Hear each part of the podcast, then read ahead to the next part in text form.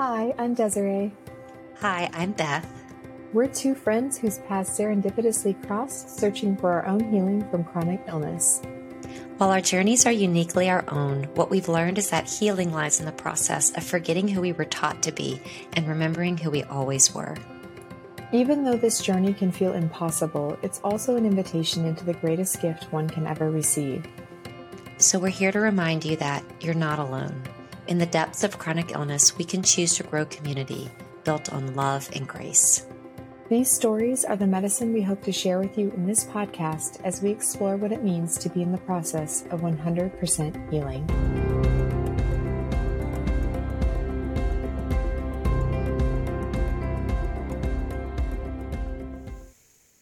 Welcome back, friends, to the 100% Healing Podcast. We are really excited today to have a fellow colleague of mine, Julianne. We'll call her Julie Monday. I'm really excited to get to know Julie a little better. She has been willing to share her story here with us today.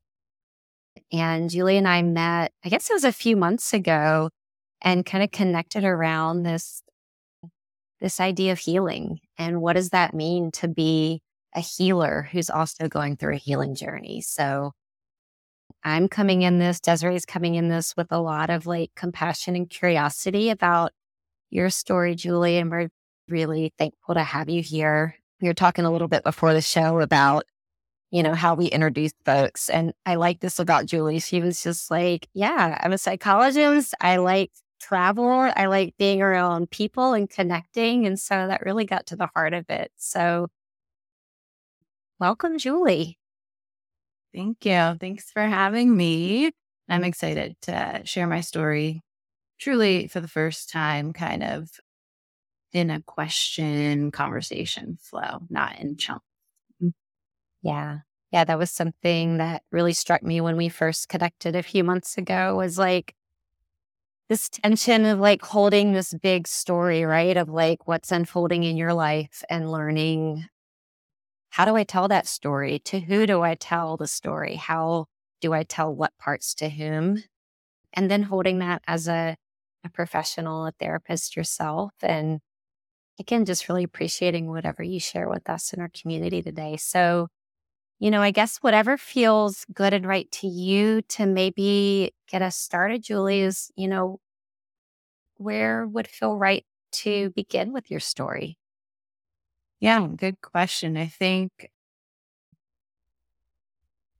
it, the interesting thing is the story usually, you know, starts way sooner than we think. So my initial goes to like the diagnosis day for me um, is like the start of the story. But in reality, once you really like look at things and look back, it begins way, way earlier than that. So I would probably say, let's start with where I ended up. Cause I think when I listen to other stories, my difference that I feel was not this I'm experiencing symptoms. What is it? I had more of an, like what I call or have labeled an accidental diagnosis where it wasn't on my radar. I wasn't searching for an answer. I kind of just feel like fell on my lap unexpectedly. And then looking back, right? Like there were signs, there were things. The story began way before that accidental diagnosis. And I don't even know that I love that term accidental diagnosis, but that's what I've used so far because that's what has made sense for that time period. So I would say I moved to, so in psychology land, we do an internship after we get through like the coursework. And I did mine in Baltimore at Mount Washington Pediatric Hospital. And with any big move across the country, so grew up in California, moved to Baltimore, insurance changes and new doctors are needed and new providers are needed. And so one of the first places I knew I had to find a new provider was for my TMJ. So my jaw pain, I was getting help with that and kind of having injections for that. So found a dentist and kind of went in shared some symptoms of like, you know, I have clicking, I have tense, I have headaches, I get migraines, those kind of that I think for so long I wrote off as like, oh, oh. my mom has migraine. Oh, like TMJ is common, right? And he was the first provider, I would say, that took the time, not necessarily to solve or like provide answers, but more like this has to be connected. I don't think these are isolated situations happening. So I think it, and to your benefit for insurance coverage for these injections, like I think we need more information. I think we need to find how they relate because I just don't think that it's, you know, migraine separate from jaw issues, separate from neck pain or whatever. And I think I was taken aback by that and surprised because I think for so long symptoms were written off almost as like a badge of honor. So I'm an athlete. I've been an athlete my entire life from like the minute I could walk. Honestly, probably before, like I was in the pool. And so pain was like really seen as a badge of honor. And you don't talk about it, you play through it and, you know, deal with it. So I have this, I truly believe like one, my mom background of she has a great pain tolerance, probably from the same way I do, of to, to like work through it. To also like, I just think I have a high pain. It takes a lot for me to register as like pay attention to this rather than just a challenge to work through it. So it was different for me for somebody to acknowledge my pain and then be like, this isn't normal. Let's look for it further, essentially. So yeah, he was like, I think yeah, I don't have the answers and I'm a dentist. I'm not going to be able to like do this whole journey with you, but like I can definitely take care of the jaw pain, but let's get an MRI. So he wanted kind of the full thing of like the brain scan, the spine. And so I was like, okay, that's like a way to get insurance to pay for sure. Because I mean, Beth, you know, like we don't make anything in grad school. We're basically like professional volunteers. So I was like, absolutely, because I don't have the money for that. So I went, did this very uncomfortable MRI. And I don't even think at that point I was like nervous or scared. I was just like, well, this is great.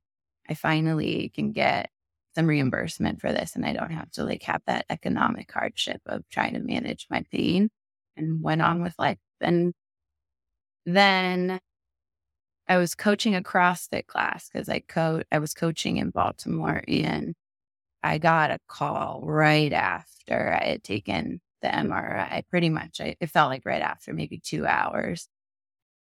And I was like, why would he be calling me? It's like 6 p.m. I just finished the MRI. This can't be happening. Like, this is weird. So I stepped out and I had like a uh, fellow coach cover for me. And I took the call and he kind of just right went right into what he saw on the scan. And I was standing on the sidewalk and I think just like really truly trying to take in the information and not really let the feelings come out.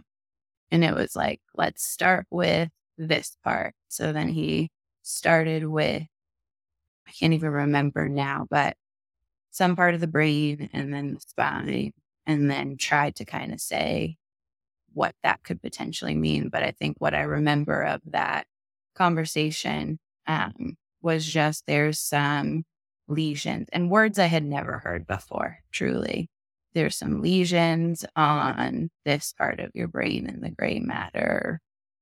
I see some bulging discs here in your neck, right? And then they enhanced. And I was like, I know what that means, blah, blah, blah. So I say it was a conversation. It wasn't. It was him just kind of reporting back. And I think me being quiet, just trying to be like ground myself in something and hopefully latch on to enough words that then when I call my mom, which always kind of happens after these really intense information experiences to like help figure out what does that actually mean. So I was like, okay, pretty methodical. I think I've developed that skill of just like taking it in, staying calm, book my next appointment, and then like keep it moving kind of thing. So then I called my mom on the side. This is all happening on the Baltimore sidewalk and just, I think, like broke down crying and shared all of the things I remember from him telling, like, okay, mom, I have lesions here. They are enhancing. I have a bulging disc here. And then there were honestly like two other things I can't even remember now. And like panicked, I think, for sure. And then she was like, okay, like, we'll tackle it, sort of thing. Like, I'm like, I'm coaching. I don't know what to do, blah, blah, blah. Kind of frenzied. She slowed me down a little bit. And then I was like, just go finish coaching and like take it step by step kind of thing. So somehow I went back and coached a class. And yeah, so I would say that's really where for me the story began, probably on the sidewalk of a Baltimore street during the coaching CrossFit class. Wow. Mm-hmm. Wow. I mean, thank you so much for sharing that. I think that is like as you described that, I was just trying to imagine the shock, right? You're like super healthy, athletic.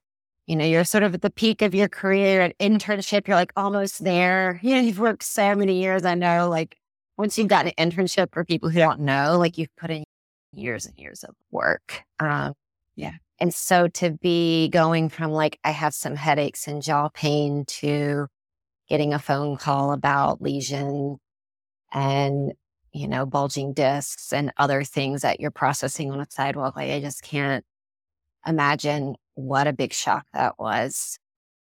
And it sounds like there was panic and fear showing up. And so thank you for sharing that. I guess it makes me wonder, you know, from that moment where you're like, oh my gosh, this is happening. I have this thing happening to my body.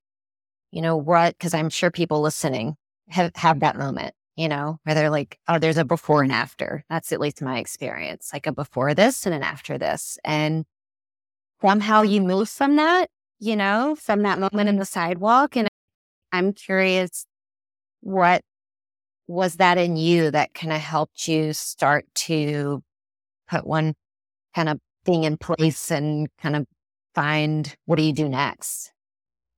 I think that's where for sure my mom is such a blessing in the sense of like she's always there to problem solve not necessarily like the emotional holding support but like okay we'll book this appointment we'll get in here i asked her actually interesting recently when i was in san diego like what do you wish you could have been if you kind of were born in this day and age where like women you know could dream and have those careers and she was immediately like research, some sort of research doctorate kind of. I was like, yes, because she loves the research. She'll do it for all three of us kids and really write like a dissertation, pretty much for anything we need. So it, that was my go to for any kind of problem was like, okay, mom, what does this mean? Is this serious? I had gotten a like pretty soon after, I think that night after coaching, the MRI report where the type of a blurb and like what they see. So I'm Googling mitochondria, uh, lesion, this, that, myelination, uh, trying to learn a topic I had never known or understood or truly cared to, to know while she's doing the same. And it was just sort of going into like intellectualizing matter of fact. And I think that piece ties to like the story actually began before in the sense of, I think emotions in general in my upbringing were, yeah, okay, sweep it under the rug, deal with it, push through, sucks, but let's just like go into problem solving. So I did what I always did. I did what we did as a family. I did what uh, I think I was taught to do. It was just like, okay, let's book the appointments, research as much as we can about the science piece of it. and go to work the next day. Make sure you don't slow down on career stuff or life stuff, right? There's no pause to take it in or check in about what does this feel like. It's more like, all right, we'll squeeze it in, but make sure you show up to your job. And I struggle sometimes still, I think, with everything. There's a, two sides to the coin, right? I think that has taught me a lot of skills and gotten me far in many things in mm-hmm. life, the ability to compartmentalize a little bit and stay on track. But I do think, you know, as my story is still being written, there's a lot of trouble with that too. Sometimes you need the break. Sometimes you need the pause. Sometimes you have to metabolize these feelings. Sometimes because they don't just evaporate or go anywhere. So where where are they lodging? Where are they being stored?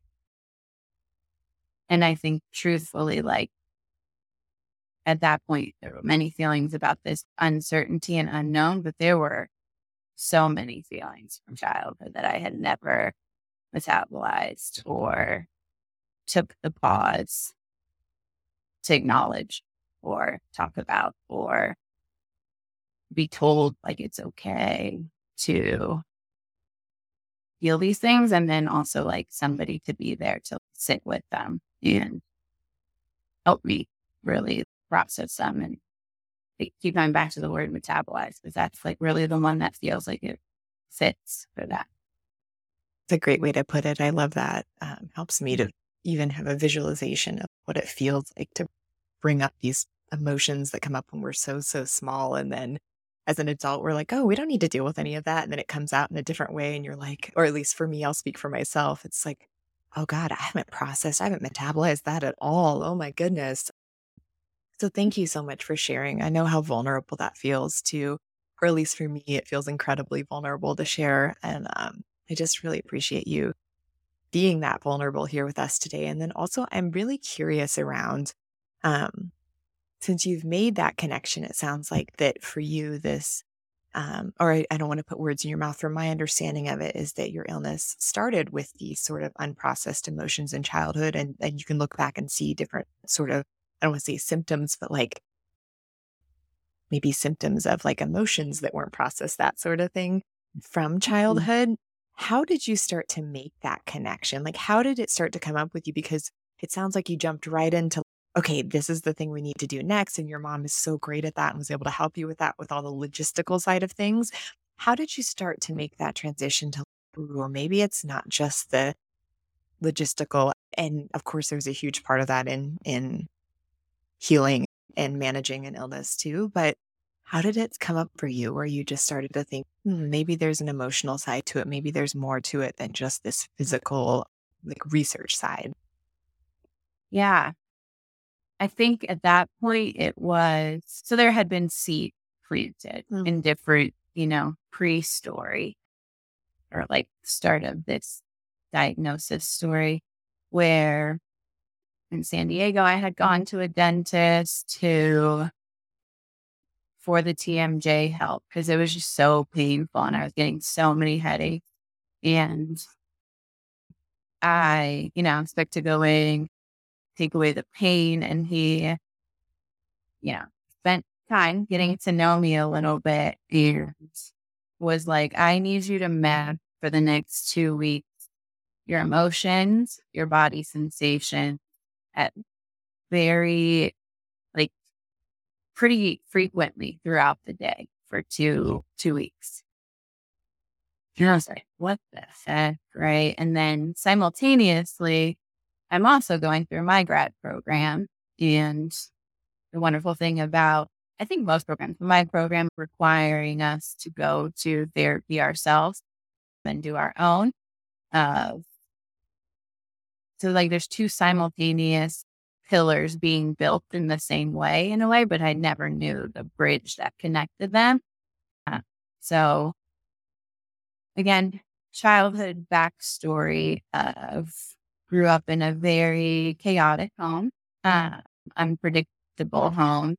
There was a lot of verbal and emotional abuse, specifically with my dad to a lot to my mom mostly, but like our us kids too, right? So it was just tense all the time and tiptoey. Don't set dad off. If you do, there could be a verbal outburst and then swept under the rug, right? Nobody talks about it. Just don't come home until I'm home. And then when I get home, it'll be okay. And then just like keep it moving kind of thing. Uh, and so unpacking that in grad school was a lot, right? For first time, the validation and the learning behind this is not normal. This actually constitutes abuse. This is actually like very stressful for a child, for anyone, but especially a kid and, and what they're trying to make sense of the world and the framework and foundation that's being laid in their brain. Uh, so I, I would constitute like I was a very happy kid, right? Like I was bubbly, energetic, social. But then, you know, all those can be flipped to like people pleaser, peacekeeper, you know, survival, coping strategies you pick up as a kid to survive any of your family context. And the first time it was like really truly in grad school that somebody called out what I had already felt, I think, for so long. This is not normal. And this is heavy. And this is basically, you know, your fight or flight probably being activated nonstop and my cortisol not leaving all that. But then this doctor, right, where I'm like, I'm coming in for physical pain. All you really should know is my like pain level scale. Like, why do I sit, need to sit here and chart my emotions throughout the day? So I did it, and I'll be honest, it was probably like not the best patient. Didn't throw myself into it. I kind of mapped it at the time. I was in a really unhealthy romantic relationship that very much mimicked um, my childhood in terms of the unpredictability and chaos and stress and all that. So I really didn't want to actually put it on paper because I think that would penetrate a little bit the thing that was keeping me in that relationship, like true denial, right? Personalization. So, anyways, I come back in and I'm like, yeah, I did it for five days. You know, here you go, kind of thing. Can you now fix my pay? Let's like, we don't need to go into all this type of thing. And then he, he was great in the sense he was just like pretty direct and non emotional about like the what he was thinking was the cause. And it was just kind of point blank. This is because your nervous system has is on fire. Like, and it's probably been on fire for decades. Um, he's like, I don't even think I really need to know what happened in your childhood at all, or like what family environment you exhibit all the signs of chronic stress and complex trauma. Um, even said something about like, my pupils. And I was like, wow, I had not given any of this information. But then I'm unpacking it at the same time in grad school. And I'm like, yeah, how I must be wearing some of these symptoms besides the internal like voice, right? And signals. There's clearly a somatic piece now. Um, and so called my mom and I was like, there was a freeing moment in that as well, because one, it finally validated, not from a psychology department where I feel like we're built on validation, right? Like where it was like truly per- a person outside of this called it out and spoke it to existence or gave it life that wasn't, you know, built on validating and honoring whatever somebody's narrative is. So I called my mom and I, in that moment, there was anger calling my mom. And I was like, You're coming to the next appointment because you need to hear this. Because I think there was so much at, at by that point, I was young, 20, mid 20s. And my dad and my mom had were separated and split. My dad was no longer in my life, but there was still this like lack of acknowledgement and validation and talking about the childhood experience from my mom or anyone left in the family system. So I was like, you need to hear it from the doctor that I'm not just fabricating these feelings and I'm delusional of what happened in that house growing up. And now there's actual physical stuff happening with it. Because the reality is, I know it's like a long winded, but the reality is there were so many complaints I had. Like I remember one point, no idea what age. I was like, Mom, can I please just get an MRI of my brain? I'm getting headaches. I'm in pain. Like, why? This is not just like taking Advil every day. Something doesn't feel right. And it would kind of always get brushed off. Right. And I logically know too, you can't just walk in and be like, give me a brain MRI. There needs to be a lot of referrals and doctors and stuff. But it just felt like the word that comes to mind dismissed, keep it moving. It's nothing. It'll pass kind of thing. And so this was the beginning of people validating things that I think unconsciously I had already known something wasn't right in my uh-huh. body. It just wasn't screaming at me yet.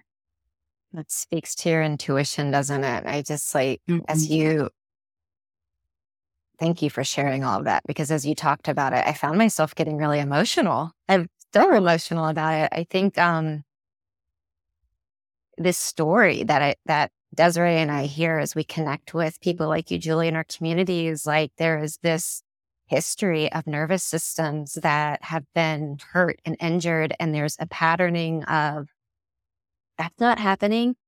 Tough it out, push through. You don't see what you see.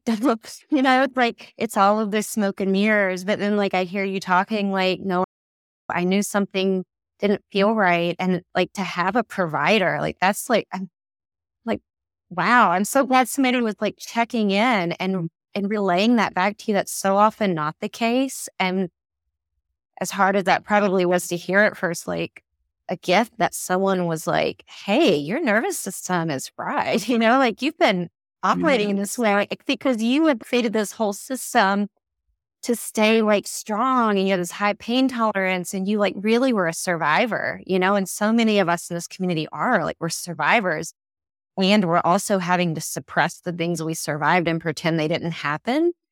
And it's like this distrust even comes up in yourself, right? Because you didn't even get to trust your own intuition to get it taken seriously of like, oh, my head, this isn't normal, you know, like looking back. But I guess it, it makes me wonder now where you are, you know, today, looking at this story and I'm so fascinated of the idea of like where does the story begin and how it kind of shifts. Like once you get the diagnosis, you're like, where does the story begin and how you've kind of gone backwards. And I guess what have you learned now about that quiet voice in you or that knowingness in you, what it did know and what role that plays in healing for you now?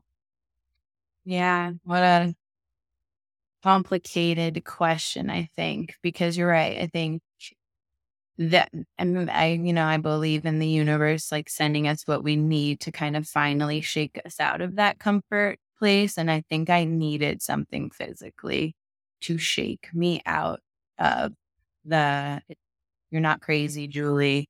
Just like you're imagining this, you're too sensitive, you're too, you know, analytical. Like I needed some proof essentially because the emotions and just the like voice being like, this is uh, right wasn't enough for me to pay attention. So after that initial MRI, I still ironically, every like neurologist or provider I went to kind of was like, this is probably nothing. You're not showing symptoms. This could be like totally a fluke or got so I got like two or three more MRIs, and it, it definitely got worse before it got better. But the reality was, I was not reporting any symptoms that could warrant a diagnosis. And so, one provider, I mean, the date's lodging. So, on December 18th, like it was like, okay, let's go in for a spinal tap, um, or I'm ordering a spinal tap, right?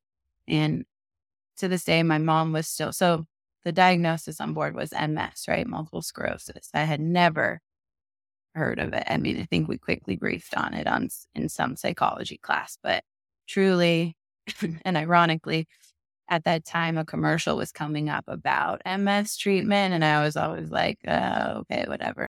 And then all of a sudden, now that was like such a triggering, literally overnight, a triggering commercial. So he was like, we need to get more information because right now I'm not trusting totally per se its lesion that lighting up.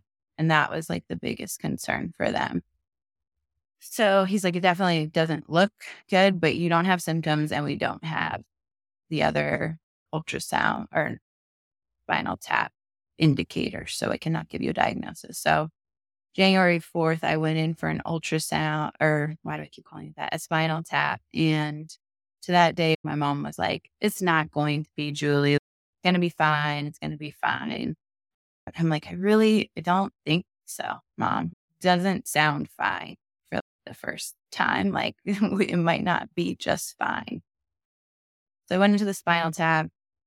I was alone in Baltimore. So I had a friend come up and help me, and my family's in California. And I'm still not trying to take any time mm-hmm. off from my internship because I don't want to extend the year. I am was so blessed and great, grateful for that program and how flexible and willing they were to work with me on letting me take some time off, not some time, literally a day to go get this procedure, right? Because I still did not want to take time off. And it turned out because during COVID, nobody can be in the hospital. So it was a pretty traumatic hospitalization. I ended up having it went well, went home, and then that pers- post dermal, I think is what they call it, or derma headache, where it's like excruciating pain because you're ha- you still have a leak of fluid from your spinal cord into your body, and you're supposed to naturally have a blood patch that forms where it just clots and then it closes up. But mine, my blood patch was not forming, and so I was like in excruciating pain for four days, can't get up, shaking in pain on the floor. And then finally, my friend drove, he drove me to the ER and they put me back in. At that point, my mom and brother emergency flew out and they were like, we have to do a blood patch. So they had to go back into that area of the lower back and take some blood out and then put it back towards that area of the spine and hope that it clots. Um, so scary, really like traumatic first experience with a lot of these things. So they discharged me and it feels like maybe two days later, I'm about to go into the hospital to do a psych assessment on one of like a kid. And I woke up and I couldn't see out of my left eye. Um, I was like completely blind in my left eye and crazy headache. And I was like, this doesn't make sense. What is this? Frantic. My mom now in Baltimore, so she's there to really truly help with the day to day. Still went in and did that psych assessment because I was like, okay, like I can get to the hospital and kind of just like close the eye. I can manage to get through this, and then I don't have to call out sick. Nobody will kind of know, and then maybe we can resolve it through the weekend. Like I'll be good. So I did that and the pain just got worse. So long begins the line of doctor's appointments. Now I'm getting diagnosed with optic neuritis. I need to get on a steroid to like calm down the inflammation. I refuse to go back to the ER because truly I think the ER was and the, the spinal tap was the thing that got me the diagnosis because now I was exhibiting symptoms. I had optic neuritis. So I think it was stressful enough that it put my body over the edge to kind of give the symptom that they needed. The spinal tap came back. All of the indicators that they look for MS were there. So now I had the trifecta to give the diagnosis. And I remember being in a meeting and my mom you know, worked really hard on not having me go back to the hospital and got like a Hopkins nurse to come to the my apartment, give me an infusion while I'm attending an internship meeting on Zoom because it was COVID too still. So it was a blessing actually. It was COVID for me because my mom could come out with her job and work remotely and I was remote a lot of the time. But I think that just speaks to like I still could not pay attention to my body. I still mm-hmm. could not give it the pause, the rest, the assurance like, I got your back. I know when to shut it down. And when you're screaming at me, I'll listen because it was still locked in, on attending and not showing anyone that there was any problem or that I was going to have to take time off. And I attended, I will never forget this, nine postdoc interviews that were like eight hours a day when I had just had my two surgeries on my lower spine. Um, I did them all. I, I extended one. I said, I'm in the hospital right now. Can we just push it back three days? And they said, okay. But, and, so that really long winded, that brings me back to the intuition. Like I was so disconnected from my internal voice. I was so disconnected from listening to my body, my gut, because for so long from every person that I think is supposed to like look out for you. And and I don't put intention at this. Like I think it's well intended, but they kind of taught me don't listen. It's nothing. Keep it moving, like it'll pass. And so that's all I had known from coaches, which that's their job, from my parents, my mom, doctors. So everything to me was always like, you're being too dramatic, Julie. Like you're overthinking this. Just keep it moving. It'll pass. Everything is going to be fine type of thing. But the, the optic neuritis, I think fine. I can't even say that speaking it out loud because still attended work. I still did the assessment, even though I'm like hmm. half blind at that point. I still logged on to nine interviews for postdoc fellowship when my back was screaming at me because it just had been, my spine had been like poked open twice in the last two weeks. So, where am I at with it now? I am on a daily challenge journey of how do I start to trust and reconnect with my gut and my intuition and my body.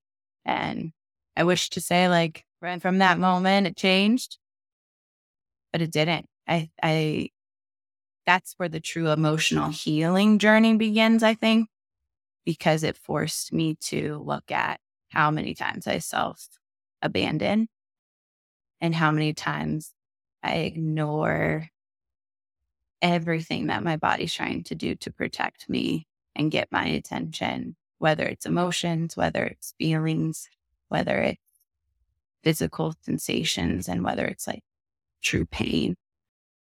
I was the definition of I don't trust you, body, so shut up. Oh my yeah. gosh. I'm so glad to know you, first of all, Julie, because I mm-hmm. think as a psychologist, listening to another, another psychologist and like hearing so much of myself and you and knowing Desiree, like we, we have so many parallels. And what I'm so noticing that we are here to help people. And yet we're taught to do this thing that hurts us and hurts people inadvertently, right? Like you learn to push through so you can do the thing, the assessment. You learn to push through so you can show up to work and like whether you're in the helping field or in another field, this is the mentality, right? But to just highlight that even those of us who are trained and skilled and have all the book knowledge, right? Like the application of like, how do you stay healthy? There's such a disconnect until we're woken up in these ways of like, when you said self abandon, it's like, yes, that's exactly what we're taught to do, to abandon ourselves. And so then it's like, how do we expect our medical and psychological providers to kind of meet people in this way, right? Because we we're taught ourselves not to meet ourselves in that way. So I think it's so important that providers like you are coming and sharing like, hey, I did it this way. That hurt me. Now I'm reconnecting with myself. I'm looking in myself. I'm like, what okay, intuition, I know you're down there. I know, I know mm-hmm. why you got suppressed, but what do I do with you now? And so I'm just like really grateful for you being just very real about that. And also that it's not overnight. You're not just like, yep, okay, I turned it around and now I know how to do it. You know, it's such a process.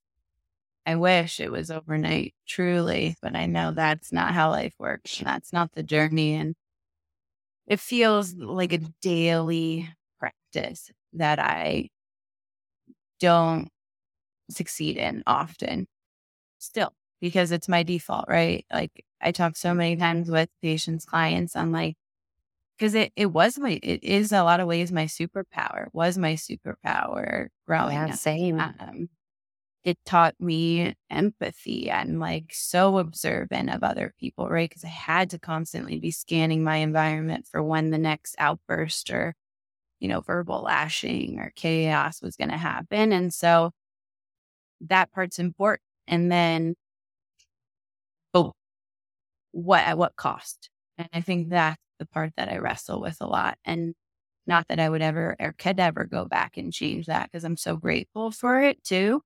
But now, how do I integrate both?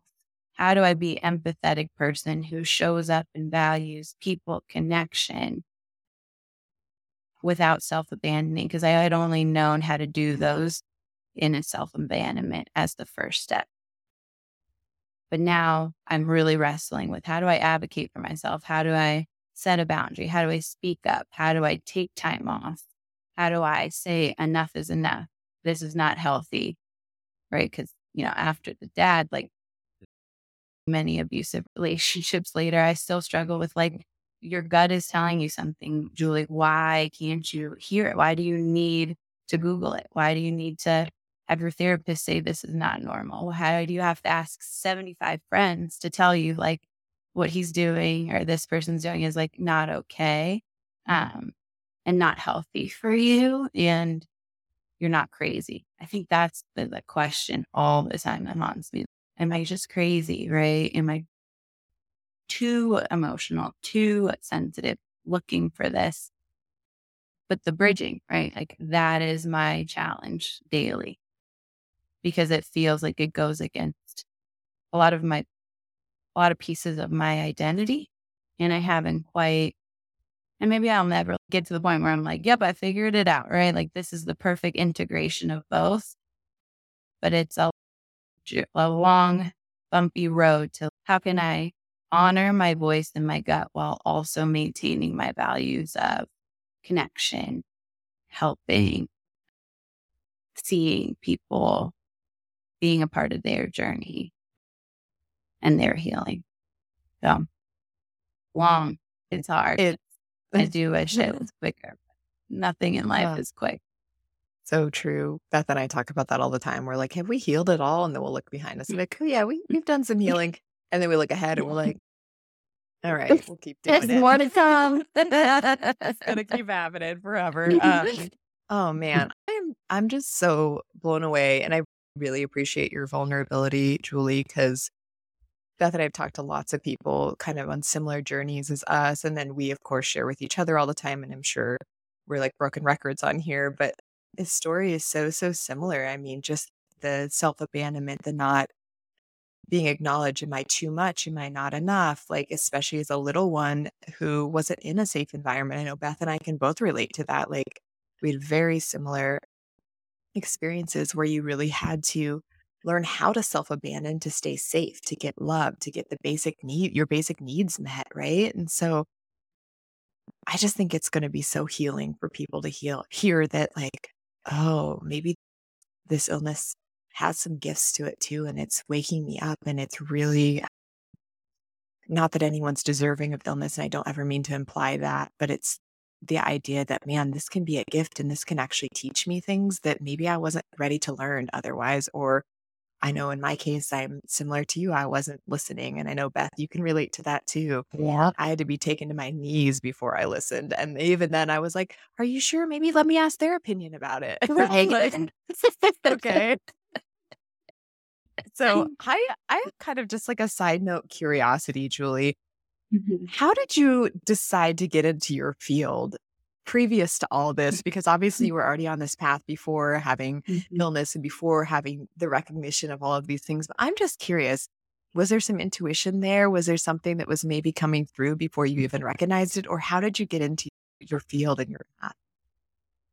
I love this question because, like, even in my grad school essay, I, I think I wrote something like, you know, I was born a psychologist. Like I literally think I came out of the womb a psychologist. I've always been fascinated with like people and their emotions and their stories and like why they act the way they act. And then I kid you not, first day, first class, I had a professor literally start the class and say, Nobody is born a psychologist, and it's your job in the next five years to figure out what brought you here. I was like, how did they let me in? She must not read my essay. Um, and so, like, the, I've always been fascinated by emotions. I'm a deeply feeling person. I do feel like it's a superpower for me to pick up on people's energies and nonverbals and like literally can feel like I can walk into a room and know a lot of what the emotional energy of it is. And I grew up in a childhood or a family where I really needed that to stay alive, to pick up on the unsaid things. I think to answer, because I now believe no, nobody is born a psychologist, is I knew something was wrong. I knew something wasn't right. I knew I was feeling things and I was in touch enough with my emotions growing up, but I didn't have words for it. I didn't have somebody, therapy just like honestly wasn't really accessible and talked about in the stigma to like tell me, you're not crazy. This has a word for it. This is a diagnosis, what your dad has. This is not okay. You don't deserve this. All of that. I didn't have anybody to do that for me. So it was a lot of just confusion and living in confusion. And I think other people's stories gave me a very brief moment of, okay, I'm not alone if I hear a little bit of this, or okay, other people. Even as a little kid, right? Storybook. My mom will always share the story. I was like an avid reader that I loved the like dark light book where like the characters have so much emotional depth and dimension. And there was one Angel and Diablo was like, I guess my favorite book. And like, I just became like engrossed in it. And so psychology, I fought it hard. I like became a teacher for three years because I was like, no, I don't want to. I don't want to become a psychologist. I don't want to go into that much yet. I don't think want to go to school for that long.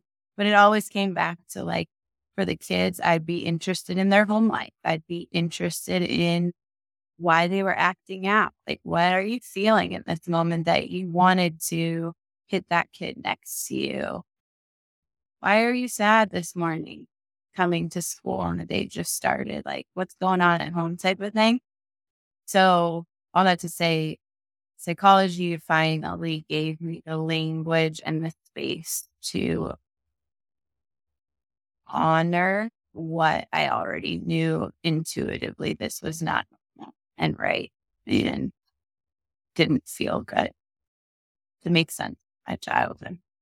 And then to make mm-hmm. sure, honestly, like no child that at least steps foot in front of me will ever have to wonder alone about if what is happening to them or what's going on inside of them is normal or not. It's really well said. Yeah.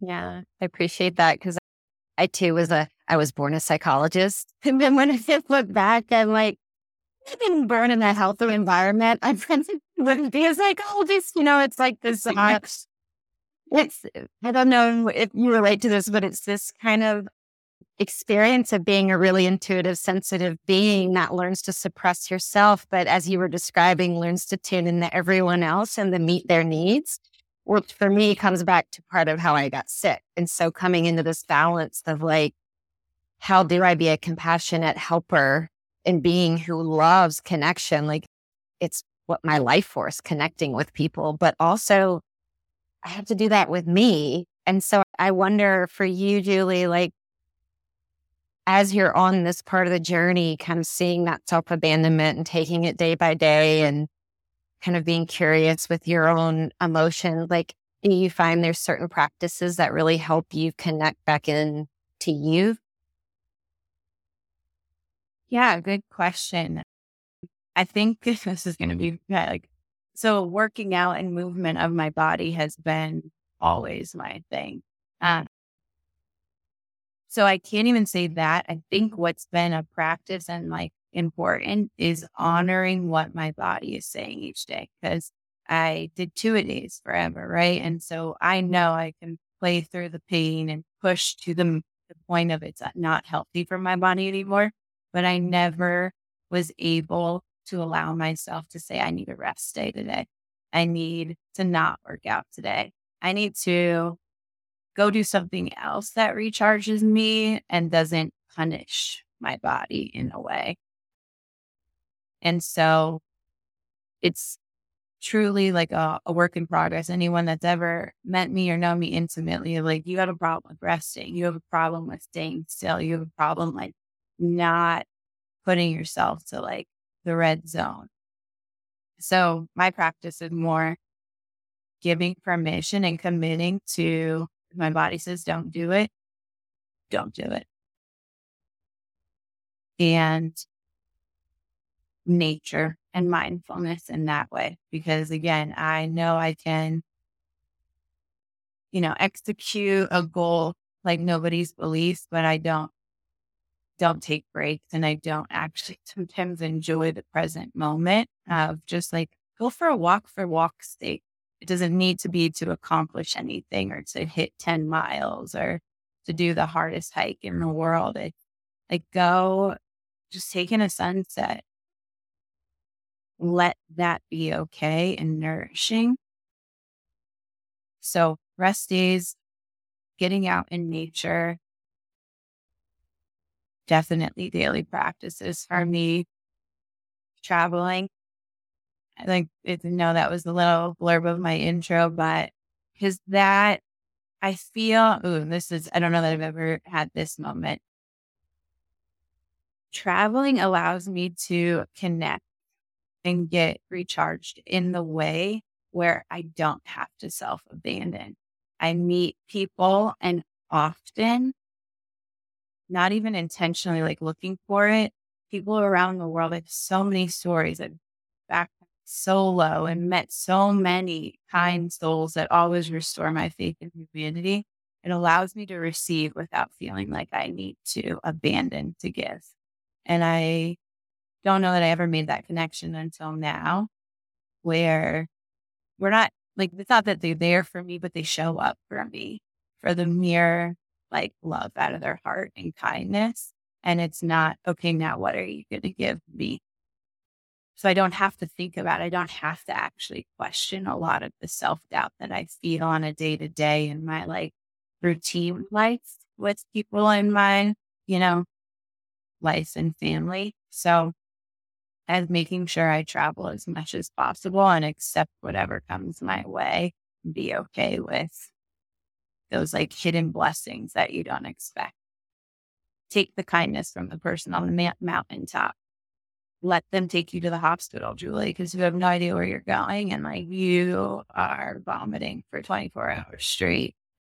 Let them give you a ride for the mere sake that like they're okay dropping you off at a train station and good conversation in the car. those I would say are my three biggest less or practices, if you will, on how to reconnect to myself and heal and slow down to pay attention and turn up the volume on my intuition rather than trying to find the mute button frantically. Mm-hmm. I was like thinking Desiree and I would give you a big high five right now. Yeah. All in the same room. Like it's like the idea of rest, such a like mind blowing idea, right? When you're someone who's been very type A driven, reciprocity, right? Not just mm-hmm. giving, but like receiving, but then the receiving, like allowing yourself. I love that about travel. That's such a cool connection of yeah, letting strangers just be blessings in your life, letting people do things for you that you're not just there to serve everyone else. I think those are definitely things that Desiree and I have also come across. And so it, there's just such wisdom there. And I'm just imagining somebody else having their kind of corner of the of Baltimore where they're learning about their diagnosis moment, you know, and hearing this kind of wisdom of like, where do I even start beyond the doctor's appointments and all of that? I'm just hearing a lot about like, allow yourself to rest, allow yourself to receive, allow yourself to connect, not just outward, but inward. So, gosh, thank you so very much, Julie. Yeah, yeah. thank you so much for having me on here. I've never shared that in its t- entirety, right? I share like little bits, like, oh, this diagnosis, this hospital day. But I think, you know, in my own healing, recognizing timing is also very important because I would never have been in that place prior to probably this moment right here to ever acknowledge my diagnosis, want to share it with the world, right? It was more like that hidden, sweep under the rug. Nobody needs to know you're fine. Like, and I think what I'm around two to two and a half years after my first treatment. And finally at the place where I'm like, no, it's okay. It's a part of me. And I don't want to sweep it under the rug or pretend it's not there. So beautifully put. Thank you so much. Uh, just the way that you've shared today too and the vulnerability i keep saying that but i just know how healing it is i'm with you where stories really are very healing for me too but mm-hmm. hearing someone in the midst of a story too like that's what mm. beth and i always say too it's not like we're neat packages where like we had this and like mm. it's really easy to see the instagram version of illness right like I had this and I overcame and I'm strong. And that's like, we love that version of it, I think, as a society. But hearing like it's the nitty gritty. And every day it's a practice. And I show up every single day and have this opportunity. I just think that that's super special. And I'm so grateful. I know that we're wrapping up, but just one final quick question, which you kind of touched on a little, but I just wanted to ask if you were talking, we'll say you're to yourself, you know, that mm-hmm. that woman standing on the sidewalk, just like feeling all the fear, all the um, emotions coming up with a new diagnosis someone in that position right now, what, I don't even know if advice is the right word, but what would you say to them? In a way, like I, one part of my mind goes to words and another part, because I think this is the part I didn't get. And I think she needed, I needed all along. I think I would refrain from a word and pull her close, give her a hug, and her cry and feel every fear, sorrow, despair, loneliness, pain that she never got a chance to feel growing up. And then just whisper, like, you're not alone in it. Okay, well, I'm crying. Yeah, same. We're all over here. I'm It was just like, oh, yeah. Wow. Thank you. like, big thank you. I know somebody's listening who needed to hear that. Mm-hmm. Truly. I needed Absolutely. to hear that. Thank you. we all need to hear that on this journey. Yeah. Yeah. Thank you for asking that question. Because I've never, again, my go to was like, come up with beautiful words. But honestly, I didn't, I don't think I needed words a lot of times. I needed the hug and the permission to feel and not feel crazy. Yeah.